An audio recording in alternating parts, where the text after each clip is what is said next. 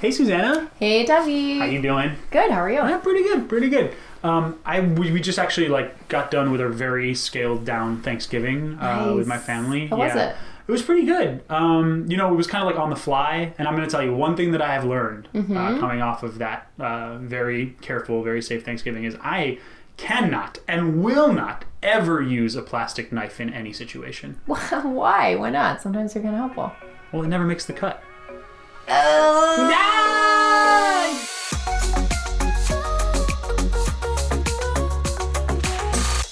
I mean, that would be bad, except that it is true. Yeah. Plastic knives are the worst. They really are. and extremely apropos because this week we are, in fact, talking about plastic. What did we? We didn't even plan that. That was just that was magic. Bada bing. Bada bing. Bada boom. Do you remember when we took part in Plastic Free July last year? Yes, absolutely. We love that initiative. I mean, plastic Yeah. is like a byproduct of the fossil fuel industry, and plastics are made from fossil fuels. And in some cases, sure, they're very necessary. Like they're really good at keeping things sealed and cleaned. Great for medical purposes, uh, making things unbreakable for kids, and my kids are finding ways to break everything. You know, but they're absolutely everywhere. Like plastic stuff's absolutely everywhere now, simply because they're cheap and easy to make and have convenient properties. Yeah, and I mean, everybody likes to take shots at plastic bags. Like, just get a damn canvas bag, right? like, how many canvas bags do you have? Oh my god, a million and a half. I know, same. So I'm constantly finding them everywhere. It's like I open one canvas bag and there's another canvas bag inside of it. I'm like, whoa, they multiplied. Yeah, I mean, but, but like, yeah, I mean, plastic bags end up in the ocean, microplastics end up in fish, and what's complicated about that, right? Well, plastic bags actually have a smaller carbon footprint than a conventional cotton tote bag. And for for organ, for organic cotton, it's even worse. Whoa. Yeah, and the Quartz, which is that really cool online publication, they have this really cool article they did called "Your Cotton Tote is pretty much the worst replacement for a plastic bag." And they pull out all these stats from a study that was done in Denmark, and they compare lots of different kinds of bags and what they are looking at the reuses necessary to have the same climate change impact as a plastic bag. So if you take one plastic bag and measure its climate change impact, how many times would you have to reuse a different kind of bag in order for the climate change impact to be the same? And it's not good.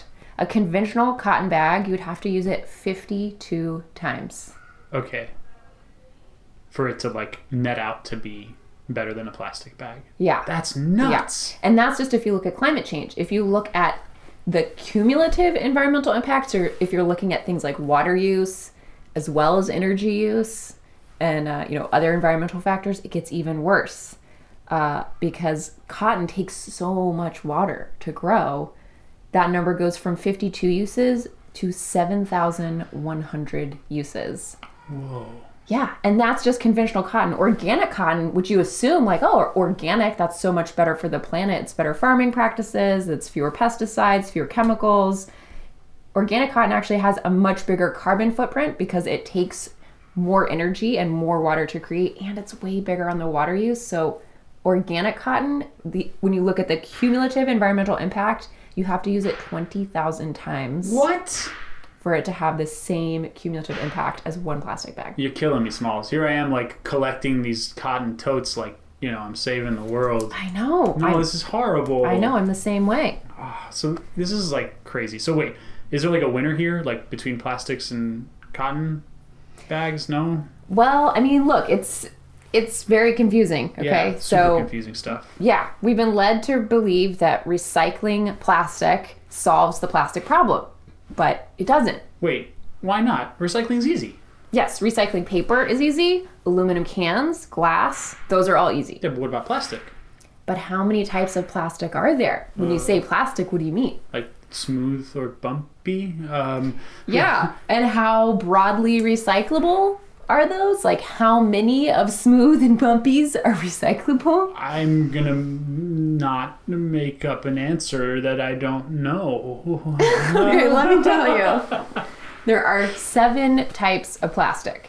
okay. Right? If you if you turn over the container that the salad came in, Yes. you're gonna see the little triangle recycle symbol. There'll be a number in there, one to seven. Dude, there's a purpose for those numbers. I know, right? What? I know.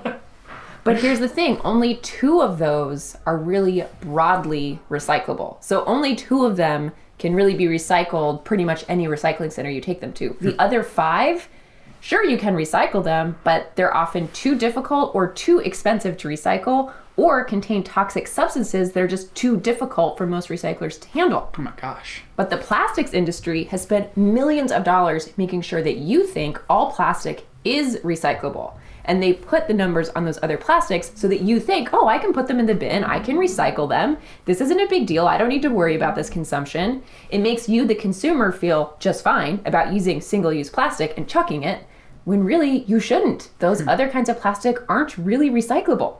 And like littering campaigns, this kind of system puts the onus of dealing with that plastic on you, the consumer, Oh, instead of putting the responsibility where it should lie on the producer, who should be making a better product that's oh, easier to Sure, recycle. Yeah, I was gonna say like I think I know the answer to this question, but like who should be responsible for this, right? What if the producer of that plastic thought about its full life, including its disposal, as they were designing and making it? You know what? I'm, I'm I'm in the middle of trying to teach my kids to pick up the blocks that they play with. I'm sure you're going to hear in this episode lots of things clacking and clanging around above me. But yeah, our kids can't figure this out, but we educate them eventually, right? Like the responsibility of like if you're going to do something, use something, it go, you know, figure out what happens at the end of that transaction.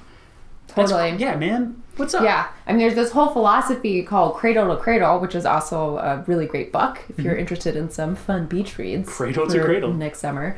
but it's about this idea that, hey, when we are manufacturing something, we should think about its entire lifetime, which includes, of course, its first cradle when it's born, but then its second cradle, right, as it's reborn. Yep. So when the first life of that product is over, then what happens to it? Is it recycled, melted down, made into a new product? Is it just thrown away? How can we create materials and products out of materials that are actually recyclable and don't degrade over time, aren't impossible or toxic to recycle? Yeah.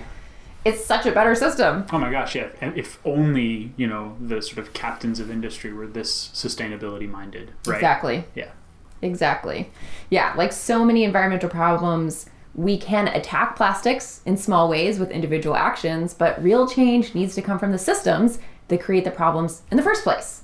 And for plastics, we need producers to think about the full lifetime of their products and take responsibility for their disposal instead of shifting it to consumers and governments. Yeah. I mean, That's where we are now. I, I feel you, but like plastics are all around us. I mean, I'm I'm just looking around the room I'm in, like, oh, I'm speaking into a plastic microphone. Like, Yep. it's just like everywhere, right? Like, I've got a recycling bin, a recycling bin upstairs full of plastic and glass and everything that I need to take to the bin. So like, you know, it's it's just everywhere, right? I see like cereal bags, caps on liquid cartons, mascara, like all sorts of packaging, Oreos, right? Like toothpaste tubes, popsicle wrapper. I mean, there's just so much stuff, right? yeah.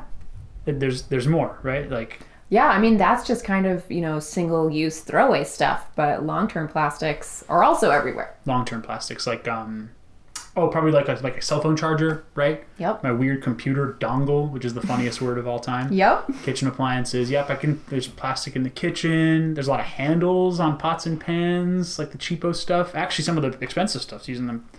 My TV. Oh man. Oh no, light switches. There's my sunglasses. Susanna, there's plastic everywhere. I feel like it's like a setup for a horror movie. I know, I know. It's so difficult to stop using plastic, even if you're, you know, resigned to using long term use plastic, using single use plastic, it's really hard to even stop just that. And by reducing your use of plastic or opting to reuse things, you are sending a signal to producers that you won't buy their products until they're changed, but it's really hard to do that. Hmm. If enough people move in this direction, then capitalist forces take over and product makers must change. But of course, the other direction to go is really trying your best not to buy new things at all. Huh. So, plastic, yes, but really everything takes a huge environmental toll to create. We need to be using it as long as we possibly can instead of the way we do now. So, quickly changing trends, fast consumption, throwaway culture, all of that means we keep using the Earth's resources to make all these products, use them for just a little while, and then throw them away. Huh. Okay. So if indeed this was a horror film, we've we've sort of named the beast, uh, and we see its size and shape, and I, and I want to make some changes. I want to fight this thing, right? So like, what are what are some ways that we can we can get involved and sort of fight this this ever growing beast? So there are some products you are going to keep buying because you use them up. Sure. And those are great to switch over to plastic free alternatives. Oh yeah, it's like a predictable thing. Like I know I'm going to go buy like this thing, so I can start to plan ahead, right? Right. And it means you're probably planning on buying a single use plastic sometime, you know, in the next week or Yeah. month. You can just change that to something that's not a single use plastic. That's a great thing to switch. Cool. Okay. So, for example, um, you can go plastic free on your laundry day. So, a lot of people buy their laundry detergent in the big plastic jug Yeah. from supermarket. Yep. You actually don't have to buy that plastic jug. There's lots of plastic free alternatives. There are uh, places that you can order online. I do one where they send you little pods of detergent in a um, water soluble packet. You just Oh. chuck the whole thing in the um, machine and it comes in a cardboard box. Oh, so nice. all the packaging to you is recyclable. There's no plastic involved at all. That's great. That's great. I've also heard there's strips where they like will mail you detergent strips on paper, same kind of thing, where like they mail you in cardboard and then you put it directly in the machine. There's no plastic. That's Nice. great. That sounds great. Um, I've heard of people trying out these toothpaste bites. So your toothpaste tube, that's another, you know, common uh, plastic criminal. But you can get rid of those tubes forever if you go with the little tiny. Uh, they have these like little bites in a glass jar. Oh, confession time. Oh, Uh, you con- tried it. uh, on accident. Uh, my my partner Jess uh, brought some, bought some for herself to try because she'd never tried them before. And you know, like late one night, I'm like rummaging through a bathroom and not even realizing, and I'm like, oh yeah, like an Advil or like a so I put this thing in my mouth, and I'm immediately like, oh yeah, like Foams up. yeah, ibuprofen's never been so minty fresh, and then like immediately foams up, and I'm like, this is wrong. This is Something wrong. is wrong. I don't know, but I feel clean, and my breath is so fresh. So my panic gives way to just a really solid toothbrushing session. It That's was amazing. hilarious. That's amazing. Yeah. Hopefully you found the ibuprofen I in the did. end. I did. I was fine. It was all good. Okay, that's Okay, a good so thing to know about those. Yeah, it was, it was actually fresh. It was great. for medicine. Yeah. Okay. Um, another place that you can easily swap is your shampoo bottle. How many Mm. of us buy shampoo just in a plastic bottle? Which what do you do? You just throw it away. You recycle it. Um, you can make your own shampoo. You can make your own soap, soap, or you can also try shampoo bars. Those Oh. often come wrapped in paper, and there's no plastic packaging in those. Nice. It's just the the habit change of rubbing a bar on my head. That's right. cool. I can do that. You'll get used to it. Oh, for sure, for sure. Um, plastic wrap, so cling film, saran wrap, that kind of thing. If you're storing your leftovers, they have a really cool reusable alternative called bees wrap, which is Ooh. essentially cotton fabric covered in beeswax. I love that stuff. It's really, really cool. We're we have those too. using that. I love them. Yeah.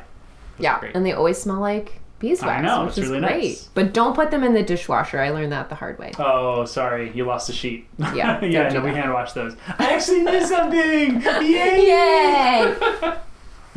um, something else you could do is store leftovers in 100% stainless steel containers. Oh, nice. Yeah, There's totally. lots of cool ones of those coming out as well. Sweet. So, those are just some small, simple things. You know, you're going to be buying that plastic anyway. So, those are great things that you can switch over to a non plastic alternative. Great. So, for things that are still working, use them until you can't anymore, of course, or resell, donate them to someone who can use them for longer. Like if you already have a set of picnic dishes that are plastic, don't throw those away and go buy bamboo ones. Yeah, That's right. just exactly the same problem, right? So Love the one you're with. exactly.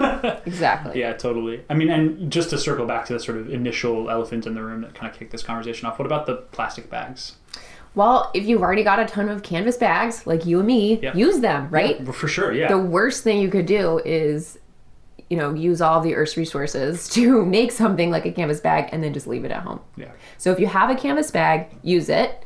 If you don't think about taking out uh, your worn blankets your worn clothing your worn sheets and sewing your own into a bag or upcycle something that you were going to throw away into a bag. So if you can that's a great way to take something that might have ended up in the trash and make it into something you're going to use and then keep yourself from using either a brand new cotton bag or the plastic bag. And actually, that's that's really great because at time of recording, we're about to sort of go into winter. So it, like, it feels like a really fun like indoor craft or activity to do is like upcycling like old sheets and you know garments and stuff like that. Like especially around like the season change when you were like looking at your old wardrobe and like deciding what you want to keep and what you want to like give away. Like it could be a fun like a lot of our family's activities are like moving indoors now anyway, just because the cold. So that could be some fun like wintertime activities. Ooh, might even make some nice gifts. Yeah, that's a great. Yeah, Yeah, for, like, the I love that. Yeah. I mean, and I I so often struggle with my clothes because I try to just really wear them until you can't wear them. Yeah. So often my jeans have holes in them, and I know you know if I give this to the thrift store, if I donate it, they're not going to want this because they're really used up. That's the perfect kind of clothing that you want to turn into something else because really no one can use that as clothing. Right. It would just be thrown away if you can't repurpose it. That's perfect for a bag. That's awesome. That's super cool. Well, that's that's really informative. So I, I guess like my big takeaway is like, yeah, love the one I'm with, right? Like if I've got this stuff already and I've already invested in like the canvas bags and stuff, use it, use it, use it. Fifty one times, fifty two Right. times per bag, and that gives me like it like takes a little bit of my guilt away because I know I definitely use the crap out of my my canvas totes. But I love this. I love this idea of like you know getting rid of single use plastics. Um, I think actually right near us there's like um a couple of specialty like zero waste stores, so it might be worth Yes. people like looking up if there's like zero waste stores in their neighborhoods, uh, wherever you happen to be, dear listener. All seven of you, maybe our listenership has grown. Um, uh, but yeah, like those stores, and I think um, you know my partner has been talking a lot to the owner of this local uh, zero waste store, and she's got like really great resources. So she's like whatever She she's not able to do, she can like connect us with like yep, it's so um, true. Amelia over at the Ozone and Red Hook is amazing. big ups, Red Hook. Hit her up if Yep. you are in Dutchess County area. Yep, for sure. Northern Dutchess. She is an awesome resource. Ozone is great. Shout out. Actually, uh, I ran into her when I was going to pick up one of our orders there, and like she might be an interesting guest to have on a future episode as well. Totally. Yeah. Love it. So I guess we're opening up the aperture of this crazy little Mm, podcast potentially. interesting. Sweet. Well, uh, any parting shots from your end? Well, I guess it's just it's always good to remember, you know, if you're looking to make the biggest impact possible for the climate, going solar is a great way to reduce, you know, up to what is it, 15, 17% of your carbon footprint, which is one action. So, of course, it's it's great to think about everything you're buying and it all having the least impact possible on the planet. If you want to do something really huge, call us. Go solar. Yeah, and hey, if you like this podcast, please just share it with your friends, your fam, anyone who needs a, a dose of this dope getting educated by a really smart person. uh, thank you so much for listening, y'all. Um, and until next time, Solar Spill out.